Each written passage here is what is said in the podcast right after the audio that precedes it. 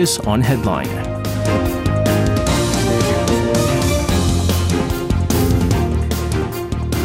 All right, let's take a look at what major issues are making the headlines today on Focus on Headline. For this, uh, joining us in the studio, it's been a while since the Sochi sisters have been together. Kwonsoa Chejihi joins us in the studio. Good uh, evening to you guys. Good evening. It's it's weird. It's been a while since the uh, the two have been together. Well, it's uh, we got a certainly a, uh packed day of news today. We're going to start things off, of course. Uh, the big news: the bilateral summit between President Yoon Suk Yeol and his Japanese counterpart. Uh, we're talking about uh, uh, Prime Minister Fumio Kishida this on Wednesday, uh, with the main attention having been on the planned release of wastewater from the Fukushima Daiichi nuclear power plant. Now, the consensus was initially that there wasn't going to be a whole lot of things to be discussed, or that there's going to be no new developments on that front. We have some interesting remarks uh, from the bilateral summit there. So, so you're going to start us off, fill us in on the uh, talks between the two leaders.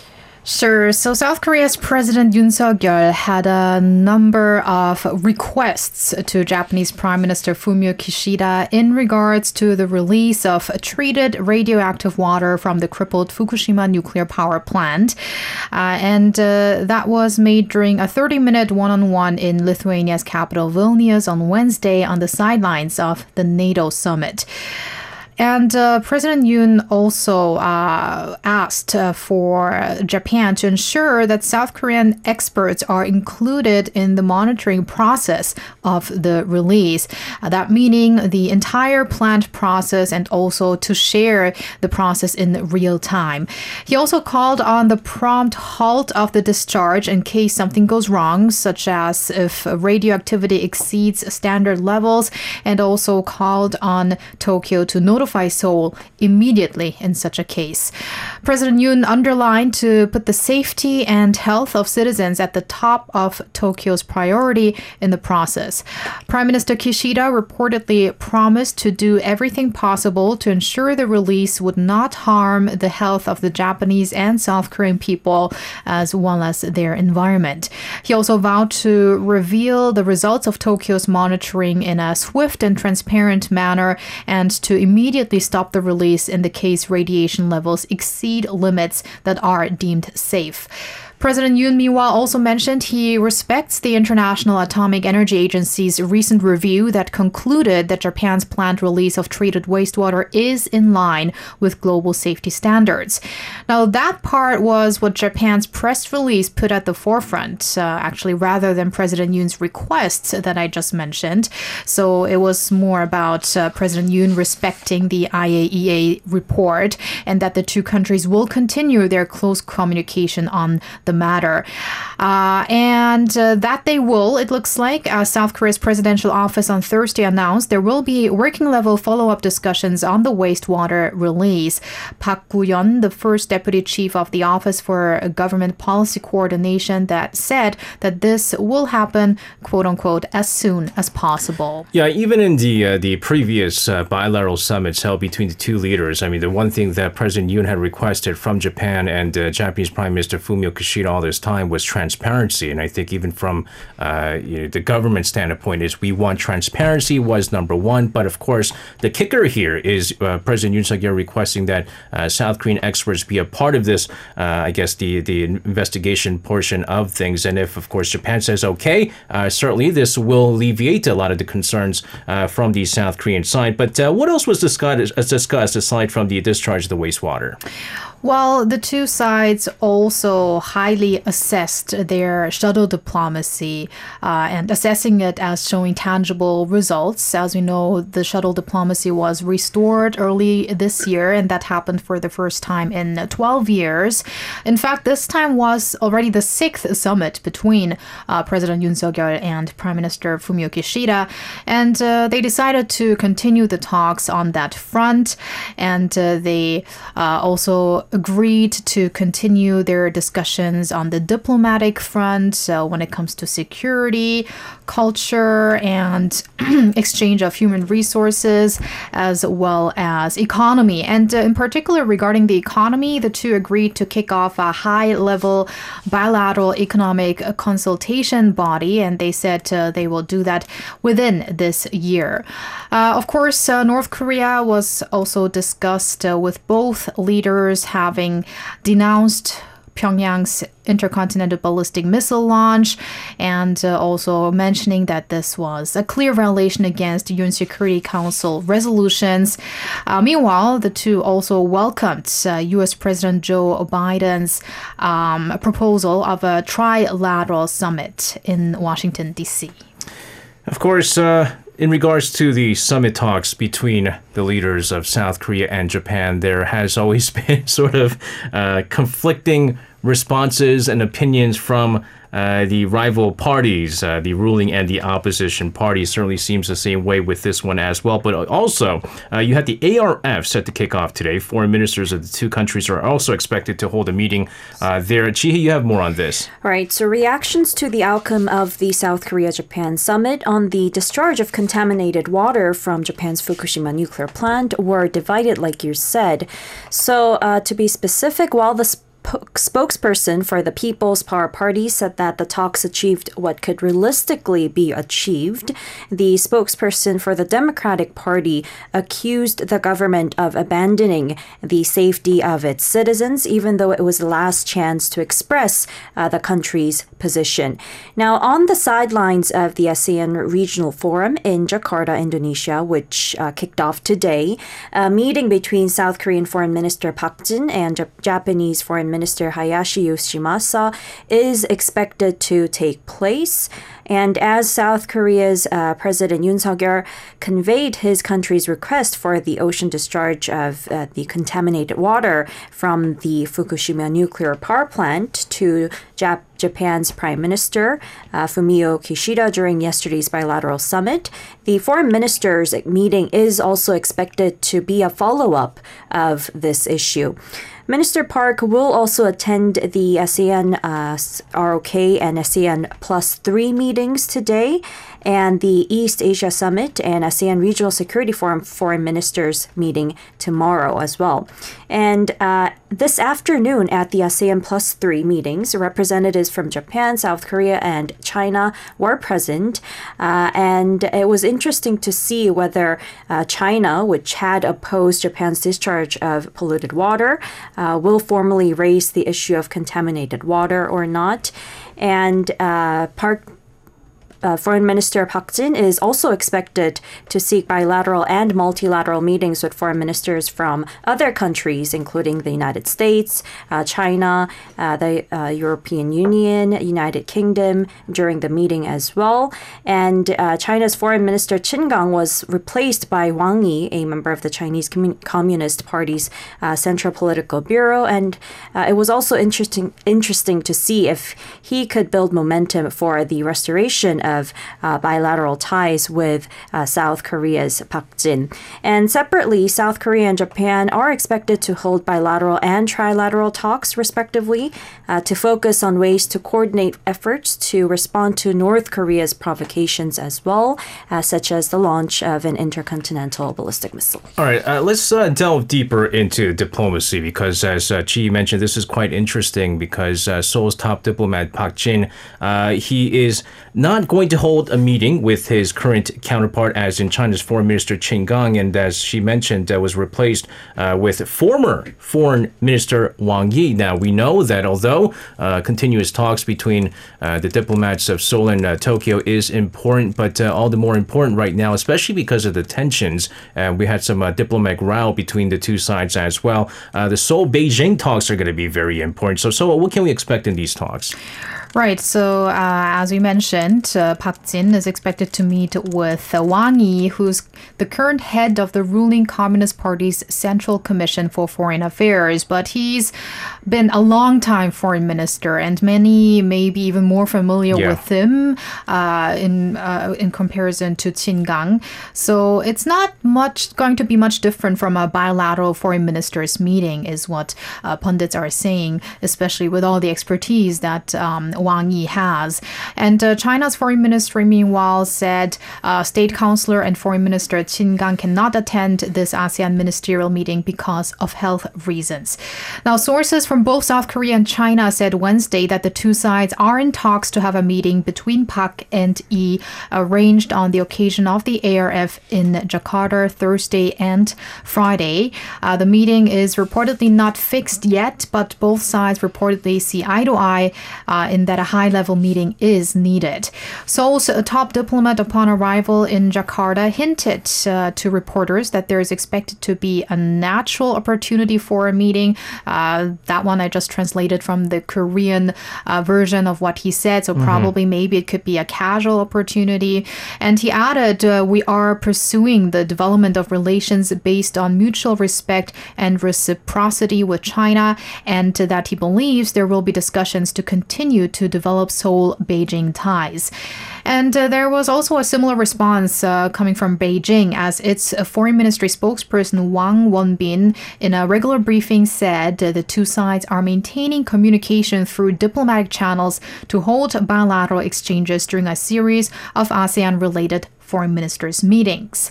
So, why do they both see the need to get together? It's probably because recently we've been seeing the US and China talking again. Uh, recent meetings were held between US and China, uh, with US Secretary of State Antony Blinken making a trip to China and also US Treasury Secretary Janet Yellen being there as well. Also, Korea and China have lots of issues at hand that need to be dealt with. Uh, they haven't had held high level talks for a while, and uh, that over visa issuance restrictions, the Taiwan issue, controversial remarks made by Chinese ambassador to Seoul, Xing Haiming. I won't get into the details now here.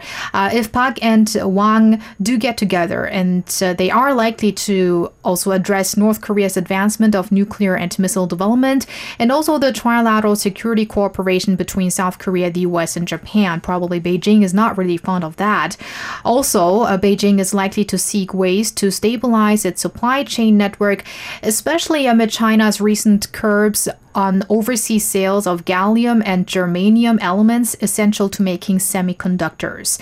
So, uh, while many differences will remain, observers believe that the talks, if held, will be meaningful in that it will mean a restoration of senior level diplomatic dialogue that was virtually suspended this year. Yeah, uh, the consensus is despite these sour ties between Seoul and Beijing right now, especially because uh, since the start of the Yoon administration, we've seen uh, the, the South Koreans get a little bit closer to the United States or in Japan, and then China hasn't been very happy with this. But Still, the relations is much better compared to the U.S. and China. And as you see, as you mentioned, so uh, U.S. right now, I mean, they're they're kind of in a pickle right now because they've decided to restrict the export of these key materials. Right? Uh, you mentioned the gallium and germanium, which is very very crucial in developing these semiconductors. And so, being that right now, Seoul and uh, Beijing, despite the fact that it has soured a bit, it's still relatively okay. And also, uh, if you've noticed, and uh, China has been kind of reaching out to Seoul, saying, "Listen."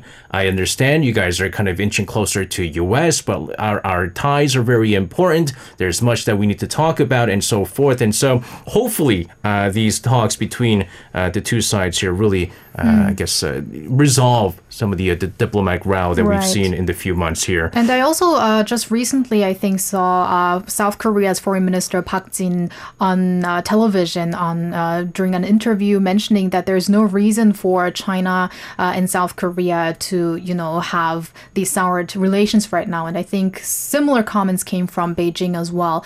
And uh, I, just on a side note, uh, the first time that I saw um, uh, China's foreign minister or former foreign minister Wang Yi was actually at the ARF, and uh, I did find that he's very charismatic. Why are you laughing, SJ? Okay. and I think back then he had bilateral talks with Foreign Minister Yoon Byung-se, former Foreign Minister Yoon Byung-se of South Korea. Mm-hmm. I just hope that there is going to be some chemistry between Park and Wang at Well- the ARF this time around. Well, we, we can argue we can argue that uh, the sour ties between Seoul and Beijing happened because largely due to Washington, right? I mean, I mean, Washington has been sort of restricting Seoul from uh, doing any. There was export controls on semiconductor goods. Uh, there was a number of issues, and so there was a lot of cases where there was nothing that Seoul could do because I mean, it was. Washington controlling everything, and so uh, hopefully the charismatic uh, Wang Yi holds uh, good talks with the other charismatic fellow in uh, Park Jin there. Uh, let's move on, talk about other issues. As you know, uh, President Yoon suk yeol has been very busy. Uh, not only did he take part in the NATO summit, uh, but also he made his official visit to Poland on Wednesday, uh, following his attendance again at the NATO summit in Lithuania. Uh, Poland is seen as a key export hub in Europe for Korean batteries. Uh, not to mention, we've been seeing Poland uh, certainly importing a large number of uh, military goods from South Korea as well. Uh, some in depth talks on economic cooperation are expected to take place between the leaders. Dear uh, you have more. All right, so Poland is a key uh, bridgehead for Korean battery makers to enter the European market and has recently emerged as Korea's key trade partner in the region as well. Now, there are growing calls for strengthened strategic cooperation with the country through summit diplomacy as expectations rise for additional large scale cooperation in defense, nuclear power plants, as well as uh, the reconstruction of Ukraine. Now, according to the Korea International Trade Association and the Korea Trade Investment Promotion Agency, uh, Korea and Poland are rapidly developing economic ties in the area of uh, electri- electric vehicle batteries in particular. Now, a major turning point in the bilateral relationship between Korea and Poland, in fact, came in 2016. That's when LG Energy Solution built a 5 gigawatt hour uh, automotive battery plant in Wrocław of Poland. I sh- am I pronouncing that correctly? You've probably done it a better job than I would have done. it, so. Okay. and started operations the following year in this plant. And afterwards, its partners also expanded activities in the country, and Poland became home to the K battery cluster uh, to target Europe, uh, which is the world's second largest battery market. Now, trade statistics also clearly show how the battery sector has transformed the economic cooperation between the two countries because Korea's exports to Pol- Poland surged to $7.86 billion last year. That's more than 2.5 times uh, that of 2016, when Korean battery companies were yet to make full advances into the country. And last year, uh, cathode materials accounted for 27.2%, with $2.14 billion of Korea's total exports going to Poland. And uh, cathode materials are, as we know, pro- uh, processed in Korea before being sent for exports to local fat- factories and made into battery cells. Yeah, so we sort of forgot that Korea and Poland were collaborating so much on the the battery uh, sector because after the war in Ukraine broke out, I mean, considering the fact that Poland uh, does share a border with Ukraine, there was a whole lot of cooperation between the two countries, kind of in the uh, defense sector rather than the battery sector. And as I mentioned earlier, Poland has become a big buyer in Korea's uh, military goods. Right. So after the outbreak of the Russia Ukraine war, the bilateral cooperation centered on batteries rapidly expanded into the defense sector as Poland decided to purchase a large number of Korean made weapons. Now, Korea's arms exports to Poland last year stood at $410 million, and those in the first five months of this year uh, stood at 340 million US dollars. And in just over a year, arms exports to Poland totaled $750 million, that is. And uh, owing to cathode materials and defense exports, Korea saw a 6.77 billion trade dollars of trade surplus with Poland last year. And so this made Poland Korea's seventh largest trade partner after Vietnam, the US, Hong Kong, India, Singapore, and the uh, Philippines. And it has become a European partner, generating the largest trade surplus And Poland is at the same time also accelerating investment in energy as well as transportation infrastructure and the environment uh, using uh, EU funds as well. And Korean companies are actively pursuing business participation in renewable energy, such as hydrogen and construction. And like I mentioned earlier, uh, Poland borders Ukraine and is thus expected to play a key role in the reconstruction of Ukraine after the war, which draws much attention in the international community, including South Korea. So, for this reason, there are increasing voices stressing the need and importance of building strategic cooperation with Poland in advance. At the same time, uh, President Yoon Suk-yeol having pledged for close cooperation with Poland in its support for Ukraine. Uh, so, you have the details for this? Right. Uh, so President Yoon made that vow when speaking to a Polish daily, the Rzeczpospolita. Correct me if I'm wrong with this one. Again, you would have done a better job pronouncing that than I have. Well, uh, he did that as he embarked on his official visit to Poland, of course. So basically, he promised continued support for Ukraine through cooperation with Warsaw, referring to it as one of the front runners in uh, supporting nations in Europe. Poland and Ukraine share borders again, and Poland has been one of the leading countries in providing strong political, economic, and military aid to Ukraine, as well as in lobbying efforts to implementing sanctions against Russia. Uh, President Yoon said that South Korea and Poland have spoken in one voice in driving international peace as value partners who defend freedom and democracy. He also mentioned that the partnership between Korea and Poland is not limited to the economic and trade sector and expressed his wish to cooperation after the Ukraine war comes to an end, meaning in the peace settlement and reconstruction process. He also underlined that Poland has developed into one of the largest sources of Korea's trade surplus, as we mentioned, and that mostly thanks to the rise in exports in the defense sector. And he referred in specific to the scale of contracts for K 2 tanks and K 9 self propelled howitzers. And this, uh, due to this really mega deal signed mm-hmm, last mm-hmm. year. Uh, the deal being estimated at 20 trillion won or roughly 15.6 billion US dollars.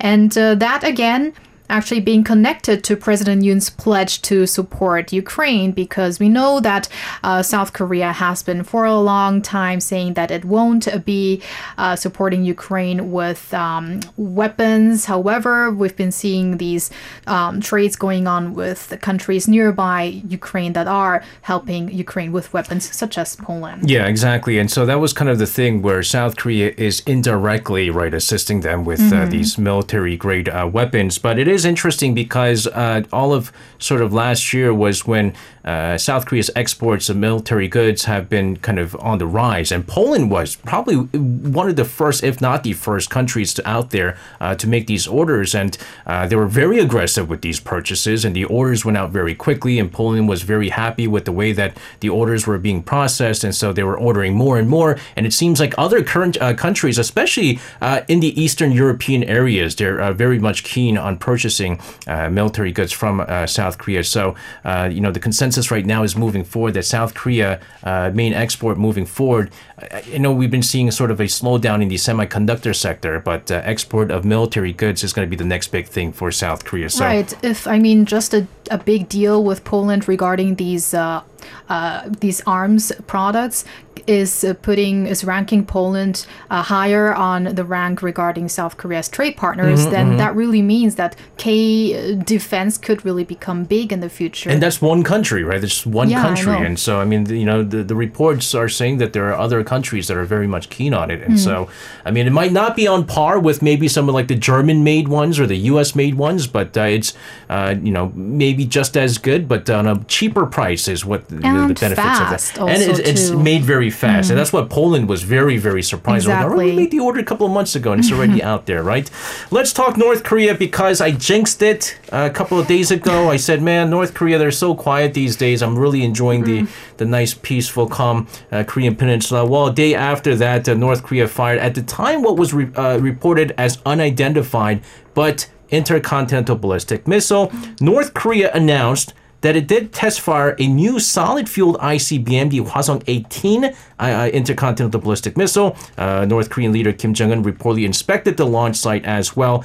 Uh, no sign of his daughter Kim Joo-ae this time, but uh, fill us in on the latest. Sure. So North Korea conducted a test launch of a new solid fuel intercontinental ballistic missile, the Hwasong 18, in the presence of North Korean leader Kim Jong Un, according to the country's official newspaper, the Rodong Sinmun, and also its state media, the Korean Central News Agency. Now, this is the second time North Korea has test fired a solid fueled Hwasong 18.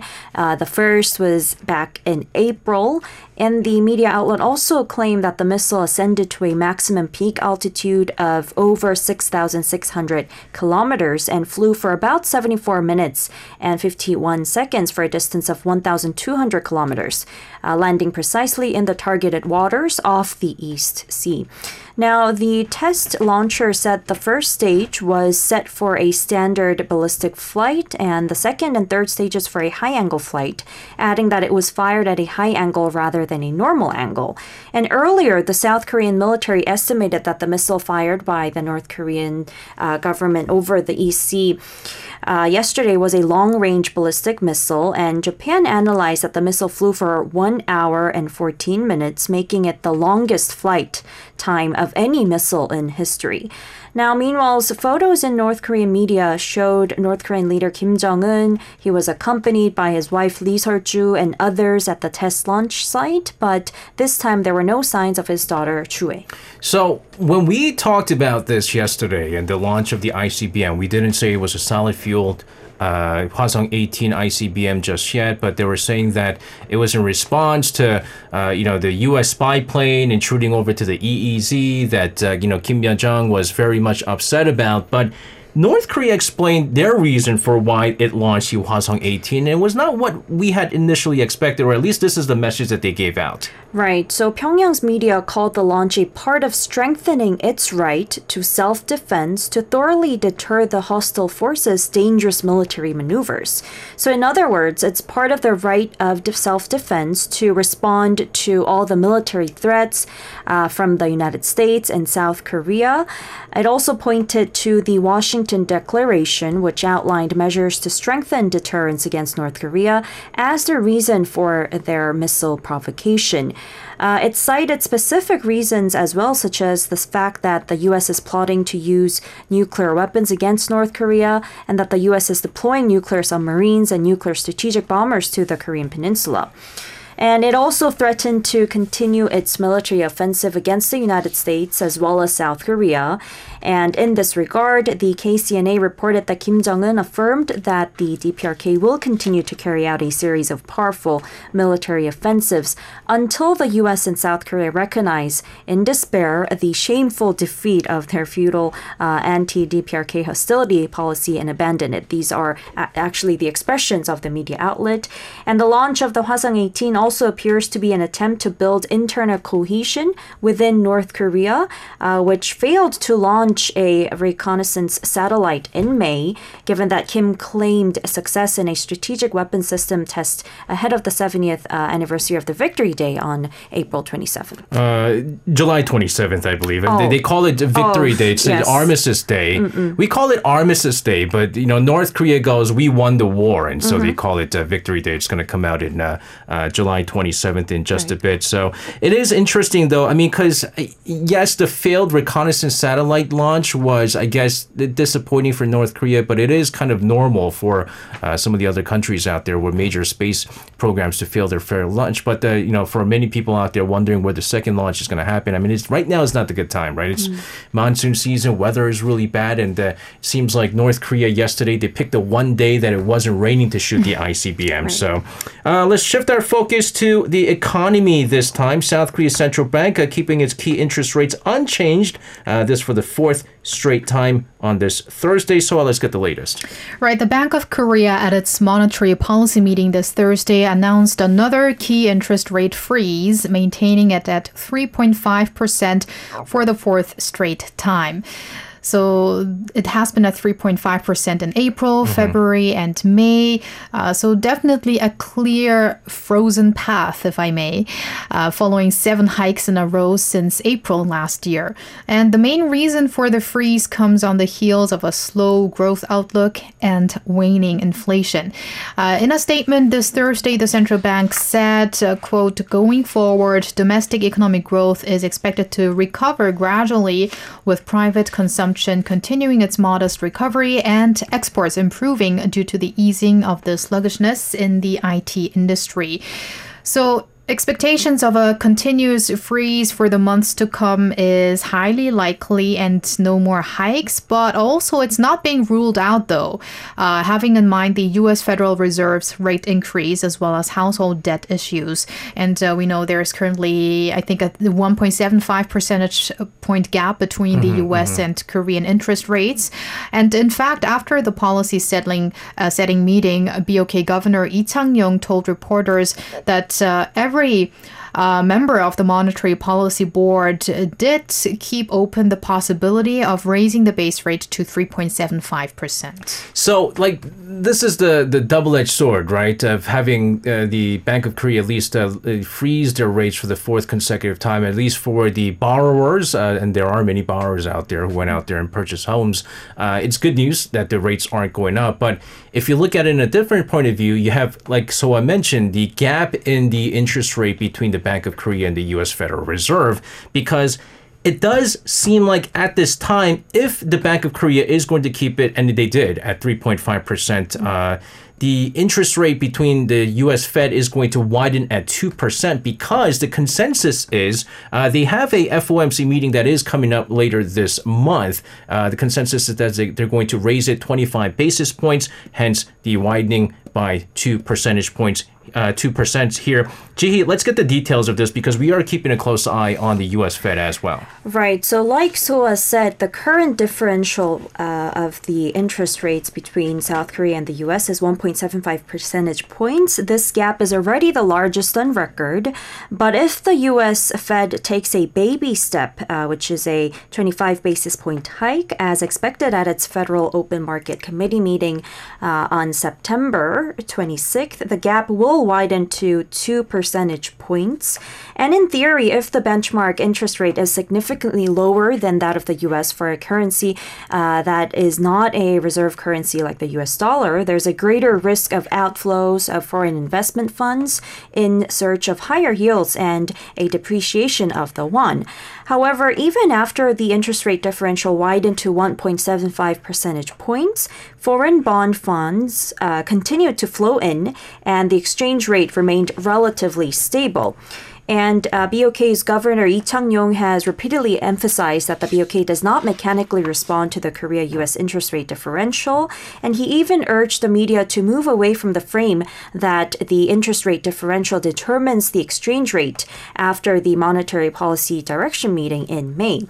And most experts also agree that a rate differential of 2.0 percentage points is unlikely to disrupt foreign capital or exchange rate flows in the current environment. Yeah, so uh, the I believe the US CPI recently came out and uh, it dropped it went down to the two oh, what was it? Uh, it was I think three percent. Three percent was uh, what it was, uh, and three point zero percent, and this was below the market consensus of three point one. So they're saying that the inflation in the United States is actually easing slower, uh, faster than what they had expected, and so they're expecting that because the U.S. Fed had said that there are going to be two more rate hikes till the end of this year, and now they're saying because the, uh, the U.S. CPI is slowing down a lot quicker that there's only going to be one rate hike, and which led to you know the stocks going up and the U.S. dollar tumbling as well. But you know the U.S. Fed is saying that ah well it's too early to tell. We could still hike it two times, and so still we have to keep a close tab on what's going on uh, over in the U.S. Central Bank. Uh, let's come back here in Korea because you had the medical workers uh, walkout involving tens of thousands of members of the medical union that are demanding better working conditions. Uh, so uh, tell us what the strike is about and how this is going to impact the general public. Yes, uh, so this is the Korean Health and Medical Workers Union that went out for a strike. It's a two day general strike, so Thursday and Friday. It started at around 7 a.m. this morning and involved some 45,000 nurses, nursing aides, caregivers, medical technicians, pharmacists, therapists, and other health personnel and members of the union nationwide. Uh, the union has 85,000 members. Uh, now, despite the rain, they took to the streets, including Gwanghwamun Square in downtown Seoul, and they also held pre rallies on Wednesday. So, the main gist is they are demanding for an expansion of medical personnel and are criticizing the government for not complying with an agreement made in 2021 to hire more medical personnel and uh, to improve their working environment. I don't know if you guys remember back then, 2021 was when we were in the midst of COVID 19, right? So that's where we need a lot of medical staff. So back then, I think they came to a short term compromise uh, and uh, asked the government to, uh, in the future, come up with that expansion and get back to talks. Uh, but the medical workers' argument currently is that the number of medical staff has to be enlarged in order to guarantee the safety of patients. Now, this is the first time in 19 years that they have um, gathered for a general strike. 2004 was the last time. Uh, back then, they called for a five day work week system. Uh, and uh, I mentioned 45,000 uh, took to the um, demonstrations, but uh, excluding essential personnel, such as those working for emergency rooms, uh, they did not participate. Right. Uh, nevertheless, there was a significant personnel shortage felt, and also an impact is even inevitable at emergency rooms because uh, personnel necessary for related procedures, such as examinations that emergency patients need to go through, uh, have joined the strike as well. Now, while the top five uh, hospitals in the capital Seoul did not take part, 18 out of 45 general hospitals deemed high level hospitals nationwide joined uh, the strike. And the National Cancer Center, for instance, canceled all of its scheduled surgeries for two days. That's some 100 um, surgeries. And Busan National University Hospital sent some of its pa- uh, patients to other medical facilities. That's why I mean it's it's hard to take sides with this, right? Because I think also a large number of people do agree that, especially like nurses, they they get very much underpaid uh, for the amount of work that they do, uh, including other medical staffs as well. And but uh, at the same time, you are it is impacting some of the patients out there. So uh, as this is going to be a, a two two day strike, right? Yeah. Uh, we'll continue to keep a close tab on this. Uh, we're going to end things out, as always, with some weather updates. We are expected to see more downpours of rain nationwide through the next few days. Uh, there are even related warnings have been being issued in some parts with high risk of damage. We do understand that in the Seoul metropolitan region, overnight it is going to rain a whole lot as well. Chihi, uh, round this out with the latest weather updates. Right. So up to 400 millimeters or more of rain is expected to fall, especially in the Chungcheongnam-do and Jeollabuk-do uh, provinces until the 15th amid rainy weather in most areas of the country. And this is according to the Korea Meteorological Administration. They had a forecast briefing uh, made earlier today. Not only are we expected to see large amounts of overall downpours, but also an intense concentration of hourly precipitation as well. And while the weather agency warned the public to prepare for possible damages caused by the days, uh, the consecutive days of heavy rain, we've already seen reports of damages here and there. So in Gwangju, uh, gas to apartments were cut off, and the airport train stopped for five minutes at Gyeyang Station. And across the country, there were reports of small and large traffic accidents as well on the roads as well. Uh, so, uh, and meanwhile, President Yoon, who's visiting Poland at the moment, ordered a transgovernmental response to the continued rainy weather. And all of you, too, uh, if you're driving or just going back from work, please do be careful uh, on the way back. That's right. And of course, our uh, Arirang radio uh, announcers are going to continue to give out the emergency reports for all of our listeners as well. Guys, thank you very much for your report. Please get back safe, and uh, we'll see you guys again. Thank you. Again. You can listen to Korea Now with me, SJ Lee, by downloading the Arirang Radio application or tune in online by visiting www.arirangradio.com. So make sure you tune in Mondays through Fridays, 6 p.m. to 8 p.m. Korea time.